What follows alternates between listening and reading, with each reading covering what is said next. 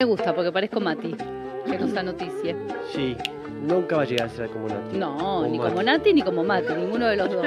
dos personas con las que trabajamos y Ok, queremos mucho. ahí está. Bueno, hoy es día martes, día Sí. de documental. Yes, me gusta. A ver. Me vine con un documental polémico, porque a priori, cuando vaya a hablar de este personaje, uno Mm. va a decir, ¿what? What?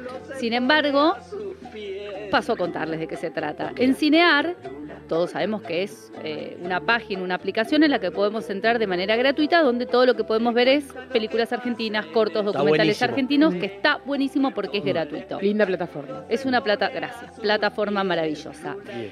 Encontré, buscando, porque trato de buscar documentales capaz de los que no estamos tan acostumbrados a escuchar, y me metí en uno que era eh, Víctimas de Tangalanga. Para los que no conocen a Tangalanga, en los años 60, fines de los 60, 70, 80, era un señor que hacía jodas telefónicas eh, a las personas.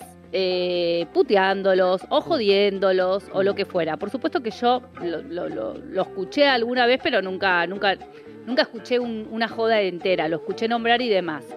Lo lindo de esto es que la persona, quien decide hacer este documental, que se llama Diego Recalde, quiere buscar a las personas que fueron víctimas. Víctimas, pero no, no, no, no fueron justo las víctimas eh, agresivas, digamos, porque había jodas más agresivas y otras que no eran agresivas. En este caso, fueron las jodas más eh, graciosas, Sí. sin violencia verbal, sin nada. Solamente era joder a una persona Mm. lo lindo de este documental es que estas, estas personas que fueron eh, cargadas por él son espectaculares. El Sí. documental está muy bien llevado porque son personas que van contando un poco su vida y cómo fueron cayendo eh, en estas jodas. Y por momentos también nos van contando quién a Tangalanga le iba pasando los teléfonos. Por ejemplo, Spinetta era fanático de Tangalanga. Mira, Entonces, uno de los de los de las jodas más eh, más conocidas Sí. era sobre una IP, lubricentro de un tipo sí. que parece que lo volvió loco y cómo el tipo se defendía y parece que era una de las más conocidas.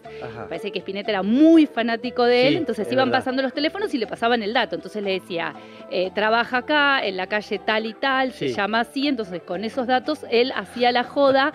y bueno, y es, eh, no sé, hay, hay una que hace con una vidente que es, ah, que es increíble, que es espectacular. A la vidente no la vemos, solo vemos la conversación, no la encuentra, porque hay personas que fallecieron, imagínense. Claro, Personas de los años 60, 70. Sí. Pero el documental está muy bien llevado porque van contando cómo fueron, eh, algunos ni se enteraron, unos viejitos que le abren la puerta y le cuentan, Ni eh, idea. que no tenían idea que Claro. habían sido, bueno, el, el famoso japonés, no sé si, Sí. algunos lo escucharon, de un, que dice que el nietito va a tomar la comunión y que eh, le van a poner, no es gracioso, pero que le van a poner bomboncitos en el culo.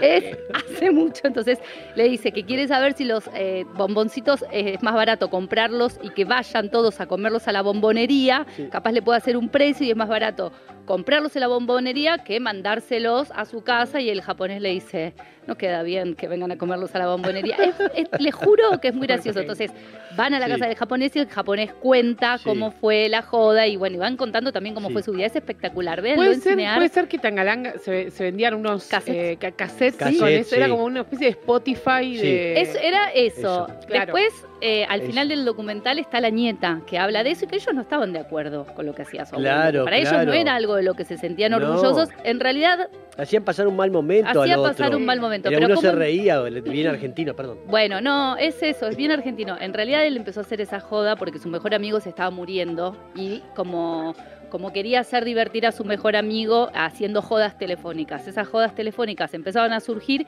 y la realidad es que los últimos, los últimos años de su vida Sí. él estaba reclutado en su oficina haciendo jodas, entonces vas viendo los cuadernos como él tenía anotado a quién llamar con todos los datos Sí. de las personas. ¿Hay un audio? A Ah, ver, a ¿cuál ver. tenemos? A ver, tenemos un audio. Eh, Lula, si mal no recuerdo, una de las víctimas de Tangalanga fue el expresidente de la Rúa también. Ah, no Ah, sabía. no sabía. Puede Sí. ser. ¿Sí? ¿Es Sí, así? sí. Ah, ¿lo escuchaste vos, Matías? Datazo. Hubo, hubo una época en que estaba en Canal 7 Sí. eh, y se lo hizo en televisión en Canal 7 y es espectacular porque De la Rúa lo boludea, o sea, le da... Creo que en su momento la oferta era de eh, que él era un estudio de abogados y que le ofrecía asesoramiento para eh, accionar contra un canal que se había, contra Tinelli que se había burlado de él. Entonces, de, de la Rúa le pide el número y él le da un número larguísimo, mucho más largo que los números de teléfono. Sí. Y le dice, pero, pero este número no es real. Y le dice Tangalanga, no, divídalo por dos, divídalo por dos. Eso. Y el otro se pone a hacer la cuenta. No. No, te juro, es que eso es lo gracioso. Más allá de que era otra época, y hay- Sí. o sea, lo lindo del documental es que no son jodas violentas, no, no. No. no hay insultos. Sé que en otros lugares, eh, en otros cassettes había insultos.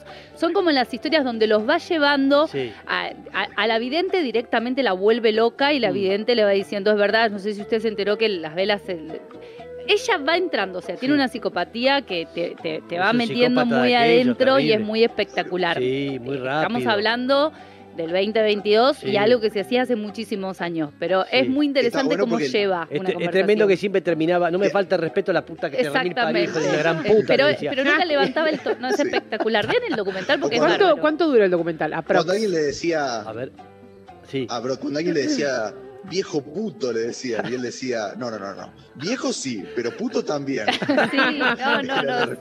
Es increíble. Hay dos partes. Yo vi el primero que dura como una hora y media. Bien. Pero podés ir adelantando algunas cosas porque te van mostrando conversaciones, te van mostrando también cómo van buscando a las, a las víctimas, que eso capaz Bien es más un plomo. sí. Pero va, puedes ir adelantando y hay, la- para mí están las, las mejores partes en donde él tiene las conversaciones que me encontré ayer a la noche llorando. Llorando, De- claro. Pensé que no me iba a gustar y, Mirá. y me, me resultó algo que yo nunca no había sé cómo- escuchado. qué le pasará a, lo- a los, a los jóvenes, ¿no? Porque era, Mm. era el chiste de una época, era el Era la teléfono. cual. también. Eh, no, no que- existe más eso. No, Y el no, teléfono no. de línea ya de es una cosa línea, que, que, no- que atendía, porque sonaba y atendías y podía aparecer cualquiera. Sí. Y entonces éramos todos chicos y nos dedicábamos a la noche a hacer cachadas. ¿Quién no hizo cachadas? Que Cachada. Yo no. Yo sí, Que no. era lo que más me gustaba en la vida llamar. Agarrabas la guía y llamabas Sí, y lo agarrabas el nombre, tremendo. Álvarez, no sé cuánto, el señor Álvarez está, eh, no, cualquier cosa. Que vive en la calle tal y tal, porque Sí. su hermana es tal y tal, sí, Sí. bueno, voy a- no, hay uno que le hace a un señor de una mujer que se fue a vivir afuera que la vuelve loca y él a todo le decía que sí el señor, sí, sí, y todas las preguntas eran absurdas, por eso véanlo porque es muy gracioso. Bien, ¿en dónde lo? Cinear, Cinear, Víctimas de Tangalanga, parte 1. Está la parte 2 que no la vi porque para mí ya con la parte 1 estamos bien hora y media. dura. Bien, y lo conozco al, al Diego Recalde, es- Sí, es maravilloso. Es lo que maravilloso. hace. Bien, gracias Lula. Ahí la recomendación, como todos los Y martes. gracias Mati que sumó lo de lo de, la Rúa. De la Rúa, sí, siempre sumando. Sí, este, es increíble. Para eso se compró una calculadora. Correcto.